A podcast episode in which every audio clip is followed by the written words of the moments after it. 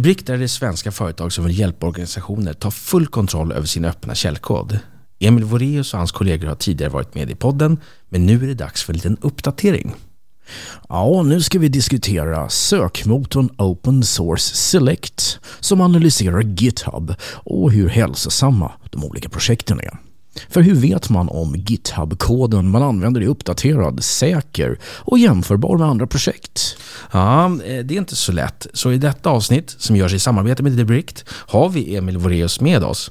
Han är en av hjärnorna bakom produkten som ska göra det mer säkert att nyttja öppen källkod. Du lyssnar på IT-säkerhetspodden. Jag heter Mattias Jadesköld och bredvid mig sitter naturligtvis Erik Salitis. Ja, precis. Så välkommen Emil då. Tack så mycket, vad kul att vara här igen. Ja, välkommen tillbaka ska man säga. Ja, precis. Vi konstaterade att det var ju julen 2019 innan restriktioner och allting som du var förbi oss uppe i Stockholm igen. Ja, precis. Vi har en pandemi emellan de här två eh, poddavsnitten. Så eh, nej, men det är superkul att vara med igen och den här gången eh, är jag inte att hälsa på utan på distans istället. Exakt, ja. På länk från Lund va? Nej, från Malmö faktiskt. Från Malmö, okej. Okay. Just det. Mm. Jag flyttar dit nu. Men annars då? Stämde inledningen då som vi berättade där? Ja, men jag tycker den stämmer väldigt bra. Det, det ska bli kul att prata lite om eh, Open Source Select. Det, det finns många, eh, många sätt att vända och vrida på open source och det blir allt mer aktuellt att eh, inte bara hantera den open source man har idag utan att faktiskt kolla på den open source man ska ta in och se till att den är av god kvalitet och eh, kommer eh, maintainas eh, kontinuerligt över tid också. Ja, just det. Ja, jag har fattat att det här är liksom ett ganska häftigt projekt. Så. Alltså. Men innan vi landar i det så tänker jag så här, om du bara berättar lite om dig själv då, för de som inte minns eh, avsnitten för två år sedan. Ja, absolut. Eh, Emil Voreus då heter jag.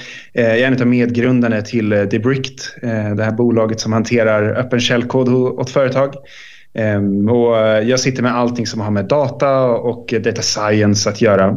Så bygger både maskininlärningsmodeller, hämtar in data, ser till att den, vi har datapipelines som fungerar in i tjänsten och liknande. Ehm, men min roll på Debrict kan nog beskrivas som att jag är forskningschef eller liknande. Eh, där till vardags spenderas kodandes, patentskrivandes, forskar en del och handleder en väldig massa exjobb just nu faktiskt. Mm. Så, det är, så det är väldigt kul.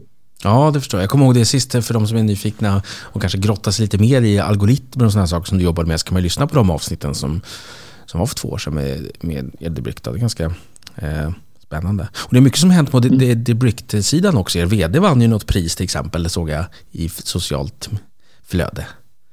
Ja, ja men eh, det var väldigt kul. Eh, vår vd Daniel Wiesenhoff eh, vann, vann pris för, som en, en av de främsta entreprenörerna i Sverige med utländsk bakgrund. Han är ju från Polen faktiskt. Ah, ja.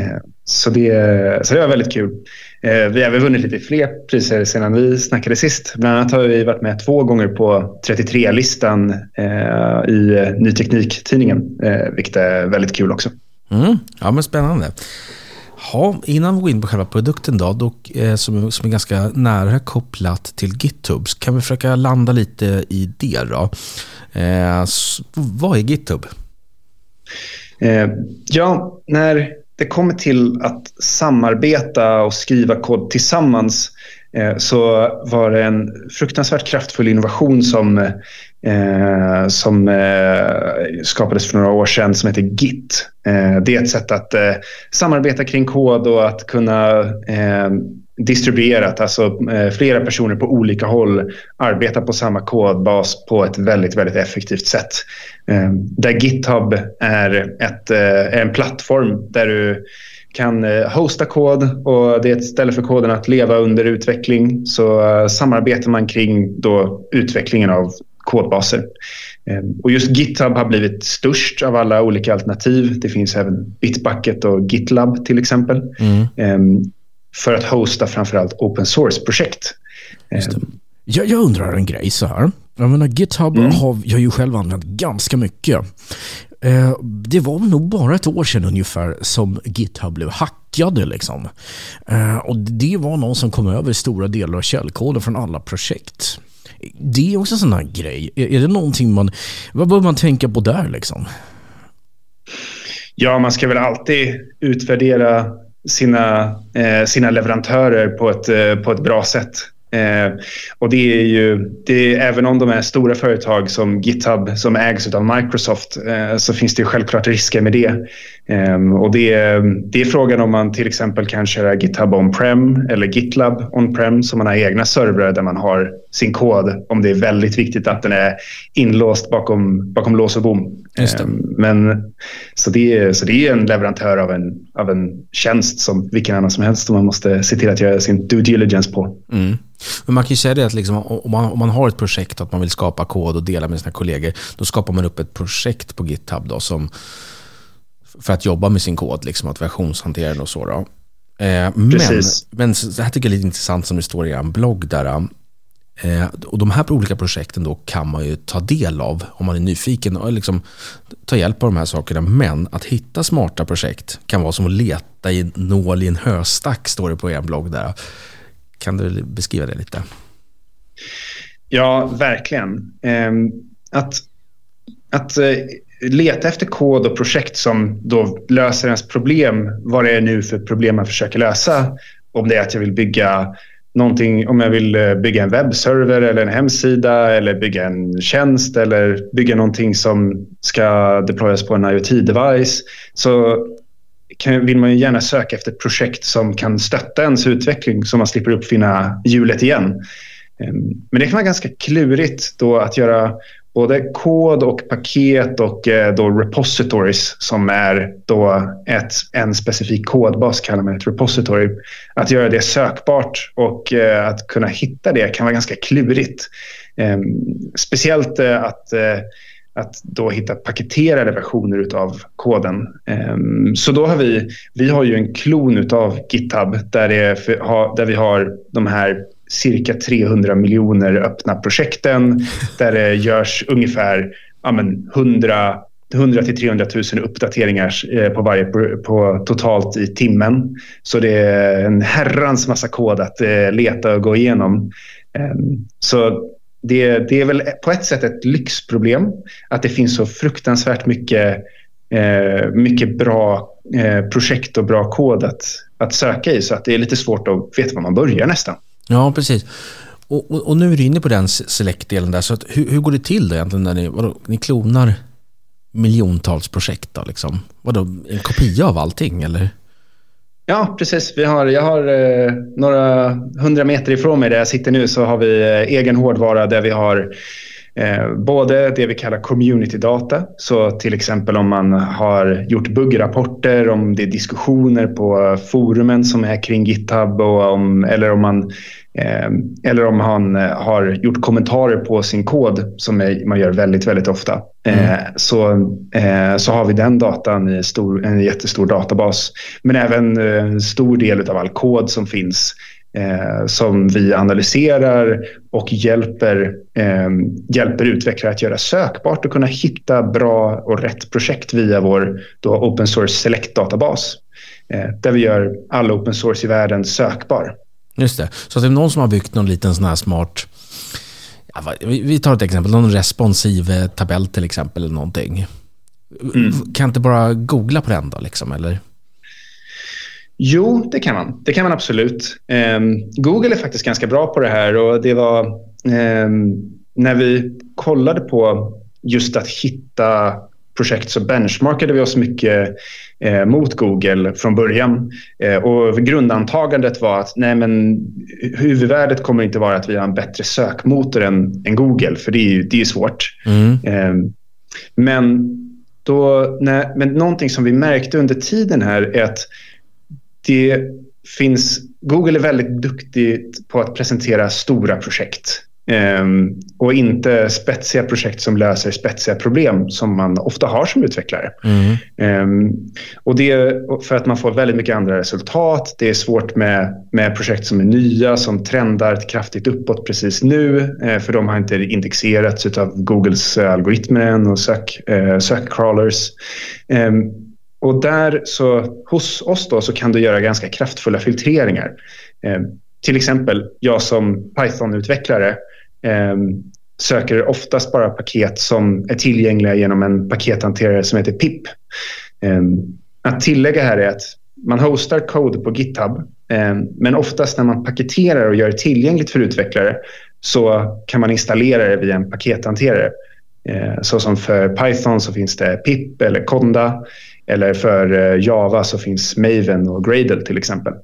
Ehm, och då kan man välja att filtrera på att ja, men jag vill bara ha pip-paket. Jag vill bara ha en licens som, eh, till, som jag kan faktiskt använda. Ehm, och jag vill också ha eh, viss typ av scores när det kommer till contributors och att jag vill ha ett aktivt projekt som gör att jag kan fortsätta använda det här under lång tid och det och communityt kring projektet inte dör ut. Vad är, är contributors? Det är väl de som mm. är, liksom bidrar med kod helt enkelt va? Ja, open source-projekt är ju eh, är faktiskt, det är faktiskt helt fantastiskt hur hela mjukvaruvärlden är uppbyggd av öppen källkod som, som utvecklare samarbetar kring från hela världen för att utveckla. Och det är det man kallar då en contributor till ett open source-projekt. Okej, så det kan vara vem som helst. Om vi tar min det här exemplet om den här responsiva tabellen. Om jag får för mig att ja, men så här borde de göra istället, då kan jag liksom bidra med mina idéer där på något sätt. Ja, precis, precis. Det är ju, Sen måste de ju godkänna den och merga den med koden också. Så att de inte bara trycker på en knapp. Oj, jag skrev sönder allting. Det är jättebra. Nej, men, men, det, det, men det är sådana ja. saker som den här Select-databasen kan titta på. Okej, här, här, är liksom, här pågår aktivitet. Liksom. Det finns mycket folk som bidrar med kod. Det finns mycket utveckling och sådana saker. Ja, jag, jag antar ja. det. Precis, så då till exempel så kan man kolla, så kollar vi på projekten att ja, men, eh, där är, har de många contributors, kommer in folk eh, externt som inte var med och grundade det här projektet och ser att ja, men det här är ett bra projekt, den här, eh, den här tabellen. Eh, så ge, lägger man till features och fixar buggar, eh, även om man inte är den som äger koden och projektet, eh, vilket, är, vilket är det som är open source och communities i open source, eh, vilket är helt fantastiskt att man kan samarbeta eh, kring koden utan att tillhöra en specifik organisation. Och, hur, och vilka säkerhetsdelar är det man kan titta på med Select-produkten? Då? Ja, man, eh, just nu så visar vi eh, popularitet så att vi, man kan jämföra olika, olika open source-projekt, hur populära de är. Till mm. exempel hur, många, hur, mycket, hur mycket de laddas ner eh, till, till exempel. Eller hur, eh, hur många som eh, aktivt eh, arbetar med att eh, hitta buggar och det man kallar submitta issues. Som man, eh, det är så, där issues är som en, en to-do eller ett forum för open source-projektet. Ehm, men när det kommer till säkerhet så har vi faktiskt vi har en säkerhetsmetric också det, mm. som eh, kommer då ge en, en score på hur bra säkerheten är i projektet. Eh, den är inte live än, men eh, där kollar vi då till exempel på när man lägger in ny kod, som du, som du sa, så kan du som extern utvecklare och extern contributor inte bara lägga in vad du vill, utan du måste göra en pull request och någon måste reviewa den. Och till exempel då så eh, har man med forskning bevisat att, eh, att eh, hur bra reviews man gör och hur stora eh, pull requests man gör korrelerar med hur säkert projektet är. Okej, okay, okej. Okay. Alltså det, det är mer en fråga om att du... pull requests. Okej. Okay. Så då, då visar det på att man planerar och tänker till, eller vad då?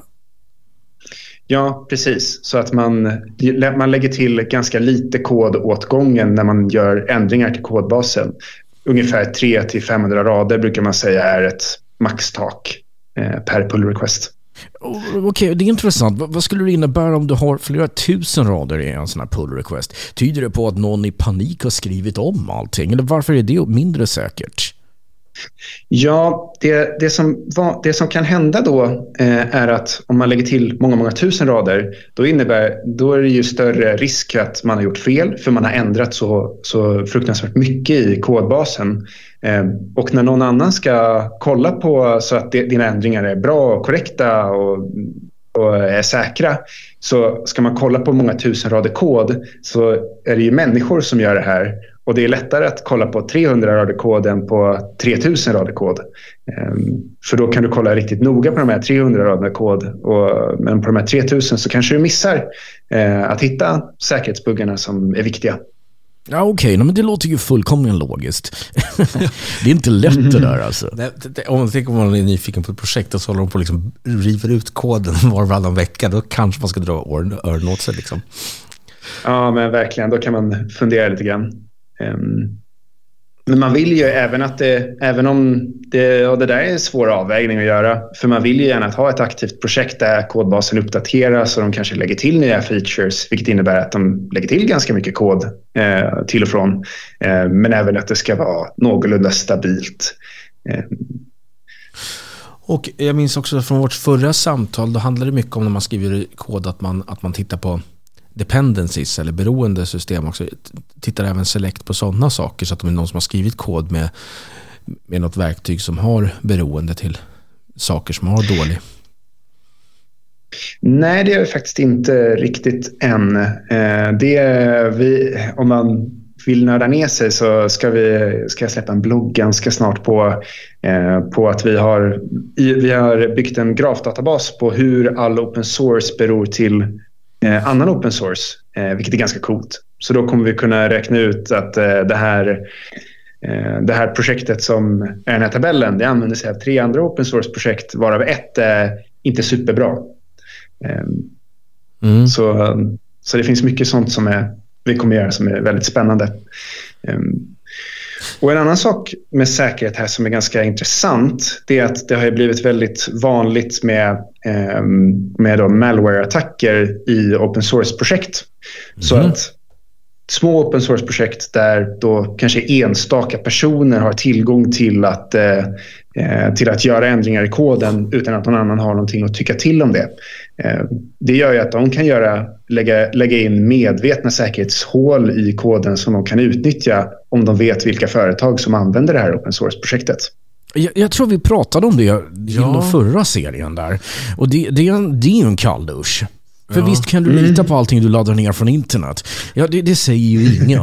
men, men du vet ju att alla de här jQuery och de här grejerna, de är alltid okej. Okay. Men lite längre ut i kanterna med något udda bibliotek som kanske inte underhållits på ett tag, ja, där kanske det blir lite mer hårigt liksom. Mm, mm.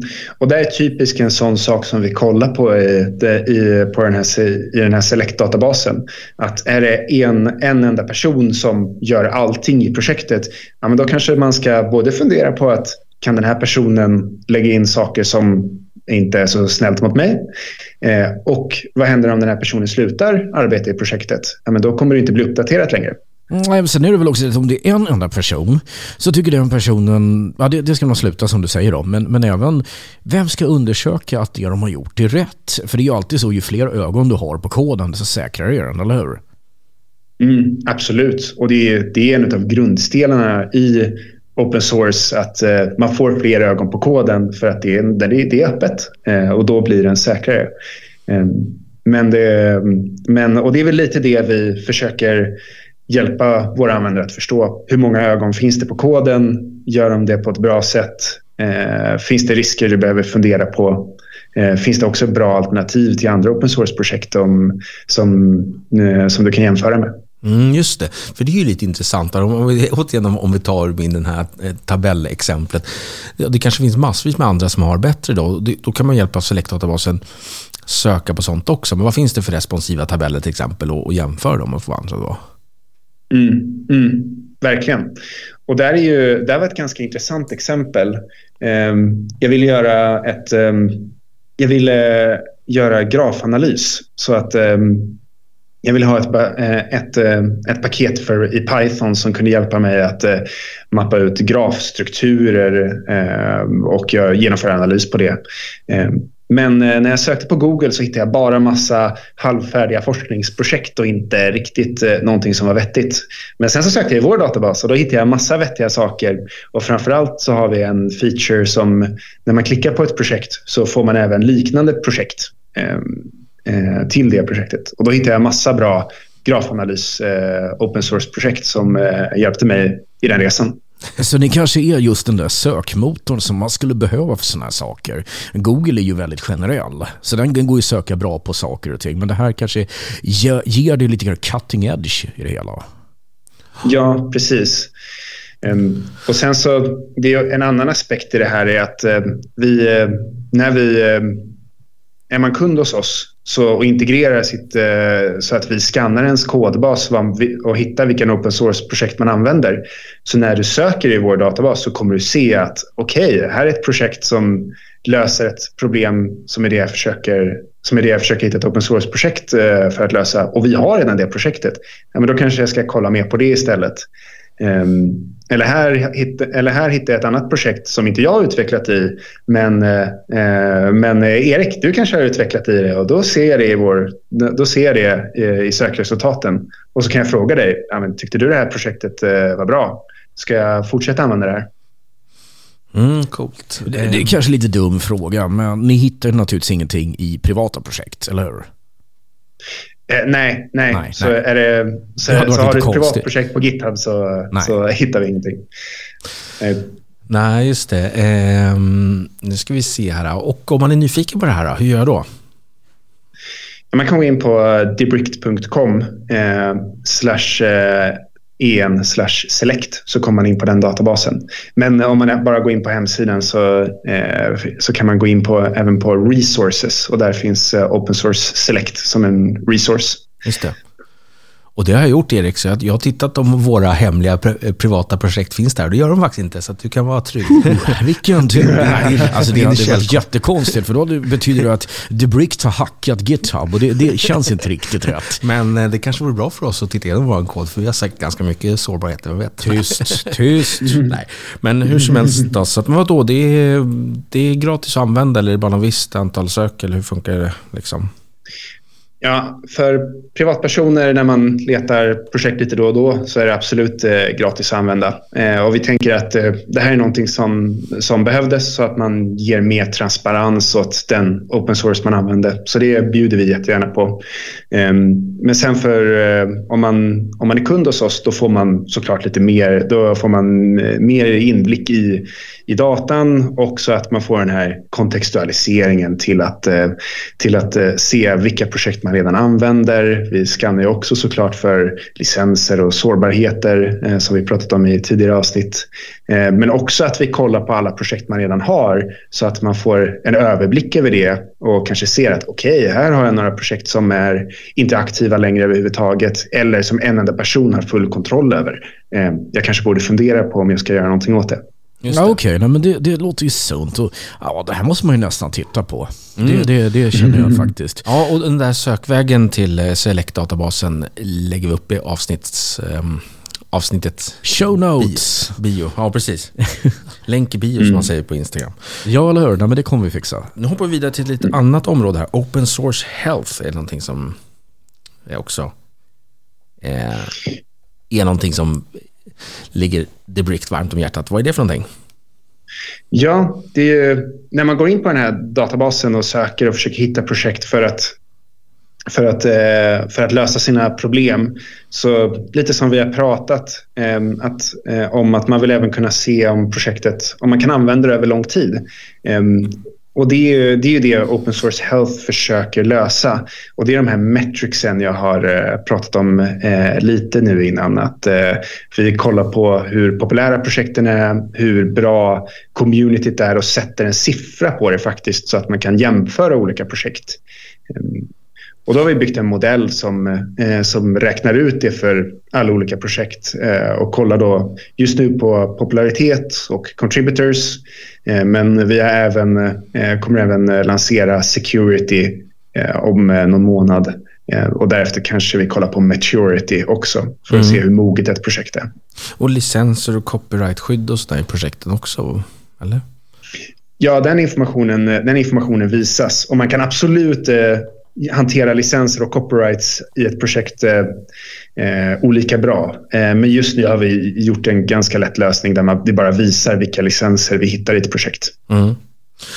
Ja, det är mm. bra. Eh, för en sak här som jag tyckte som ni har beskrivit i, i, i bloggen här kring Open Source Health är ju eh, risken att man börjar fel på något sätt.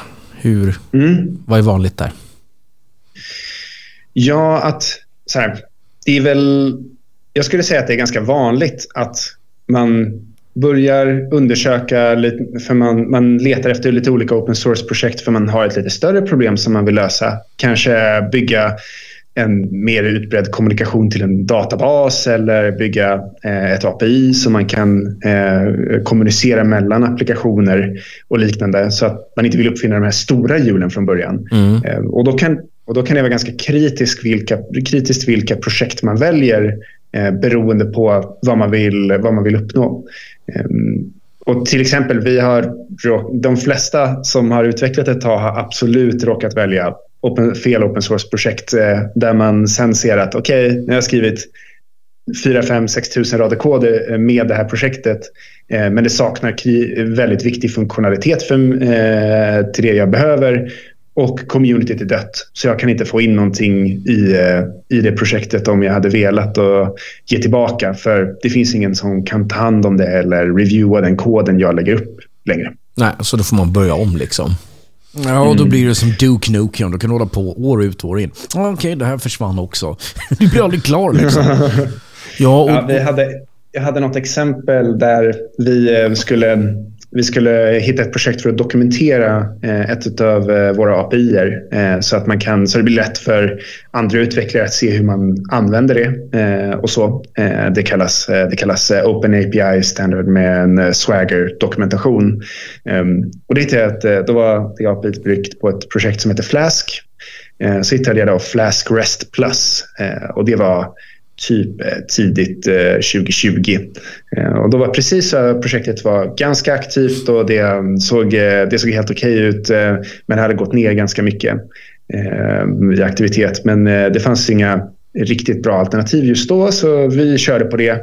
Ehm, men det kom upp ganska snabbt att vi saknades viss funktionalitet. Att eh, vi ville ha två olika eh, dokumentationssidor. En för interna användare som var, jobbar på, hos oss och en som vi publicerar externt som öppna API. Eh, men det kunde vi inte, det var jättesvårt att göra med det frameworket för den, eh, den funktionaliteten fanns inte. Ehm, så då skulle vi bygga det åt dem och contributa tillbaka det.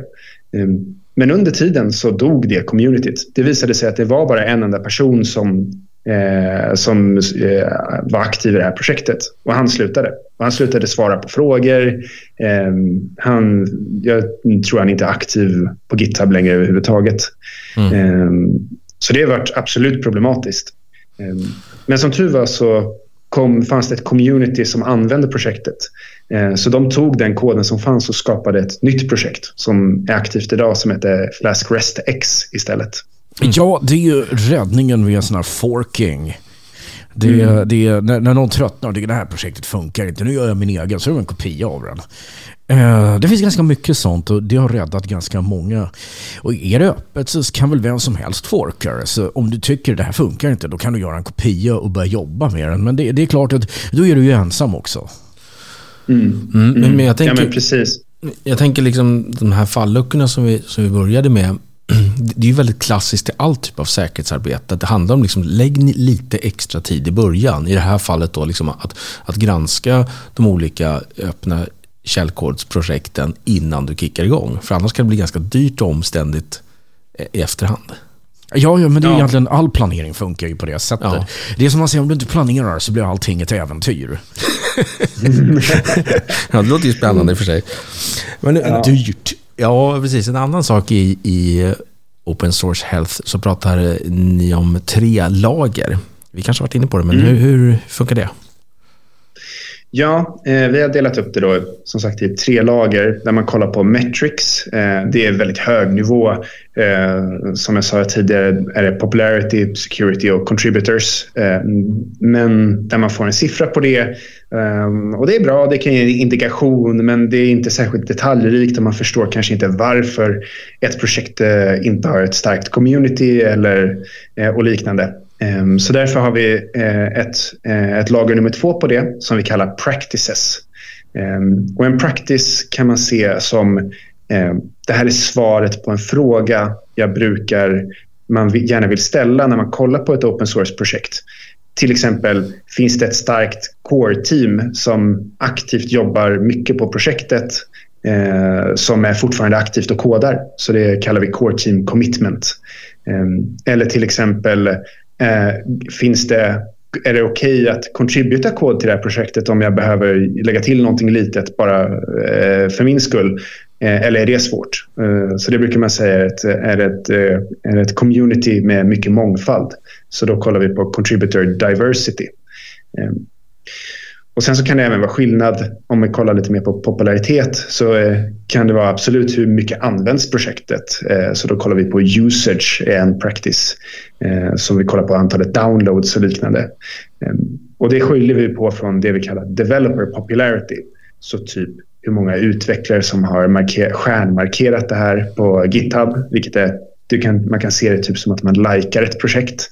Um, så det, så det är det vi försöker göra med practices. Eh, men det är, ju, det är också det man kallar latenta variabler. Så det är ingenting som är någon, eh, en faktisk siffra i verkligheten. så det baserar vi på vårt tredje lager som kallas features.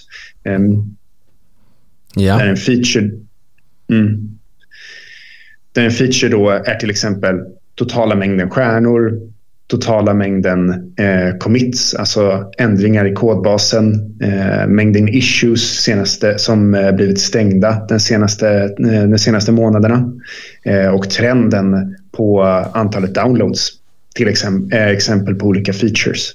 Ja, det är mycket att tänka på, men allt det där ser man, alla de här tre infallsvinklarna eller, eller vad man ska kalla för, de ser man i Select-databasen om man till exempel söker på någonting. Ja, precis. Så då kan man se, först när man söker på någonting så presenteras man med eh, metricsen, så contributors och popularity. Och så klickar man in på ett projekt så ser man, hur, ser man då i detalj de olika practicen. Eh, så att eh, då ser man hur, vad får core team commitment för score, vad får contributor diversity för score eh, och så vidare. Eh, och sen så kan man som kund gå in och få mer detaljer på feature-nivå. Eh, men där tanken är att vi vill bygga någonting som är eh, så pass bra att man ska ha tillit till den practice-nivån vi kollar på. Eh. Okej, ja. Eh, lite avslutningsvis då. Om jag, om jag går i tanken att, att, eh, att starta ett nytt utvecklingsprojekt. Vad ska jag göra då? Mm. För, för, undvika säkerhets, för undvika säkerhetsrisker då till exempel? Då. Ja, Um, om man kollar, jag skulle säga ett är att använd, använd open source. Uh, för uh, även om vi pratar mycket kring riskerna med open source här uh, så är ju det att nyttja open source är ju oändligt bra. Och det är väl en av de nyckelfaktorerna till att digitaliseringen funkar så, har kommit så långt som den har kommit idag. Um, så att använda open source, även om det finns säkerhetsrisker, så statistiskt så korrelerar det med, med bättre säkerhet för mjukvara och företag. Mm. Och, och sen, men att göra medvetna val och eh, fundera kring vilken open source man tar in. Finns det alternativ?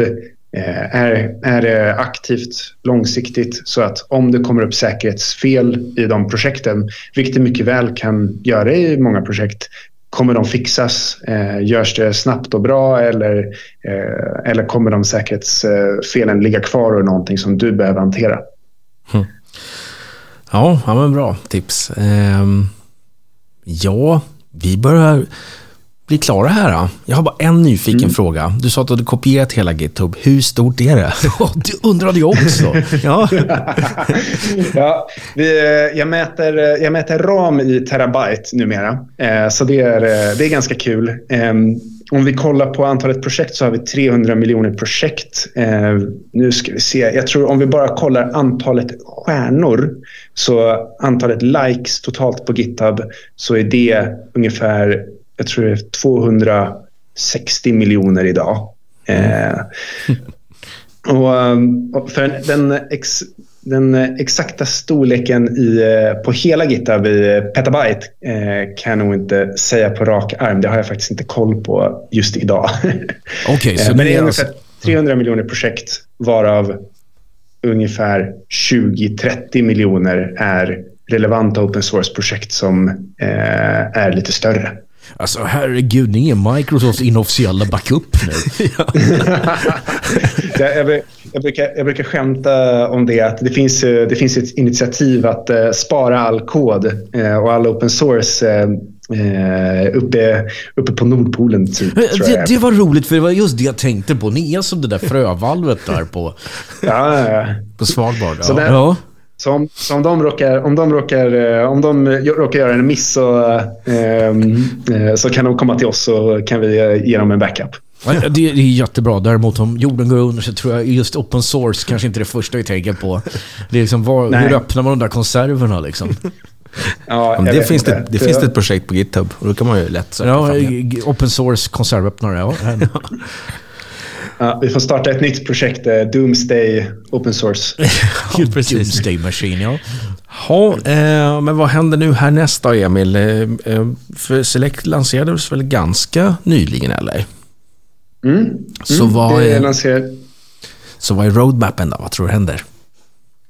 Så um, ja, det är lite olika spännande saker. Ehm, på, eh, just nu så är vi, kombinerar vi väldigt mycket dynamisk eh, och statisk analys med Select, vilket är väldigt häftigt.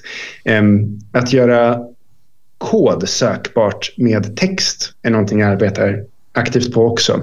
Ehm, så just nu så kan du söka i Select på på projekt eh, i form och eh, lite bredare problem som att jag vill ha någonting som är den här tabellen. Men tänk om du vill ha en, jag vill ha en tabell som är snabb och kan, eh, kan hantera en, en viss typ av datatyp. Eh, då blir det ganska spetsiga sökningar men där du försöker faktiskt lösa ett problem. Eh, och då håller jag på att utveckla AI-algoritmer som gör att du kan söka med den här texten på faktisk kod så att du kan hitta funktionalitet i open source-projekten lättare. Coolt. Verkligen. Ja, eh, det var allt för vad vi hade idag då. Ja, jag tror mm. det. Eller så är det. Mm. Så vi, vi är tillbaka om en vecka igen med någonting coolt. Ja, tack så jättemycket Emil för att du var med och vi hoppas vi hörs igen senare nästa gång du har hittat på någon galen idé. Absolut, det är galna idéer det är inte slut på. Nej. Jättekul att vara här. Tack ja, så mycket. Tack. tack.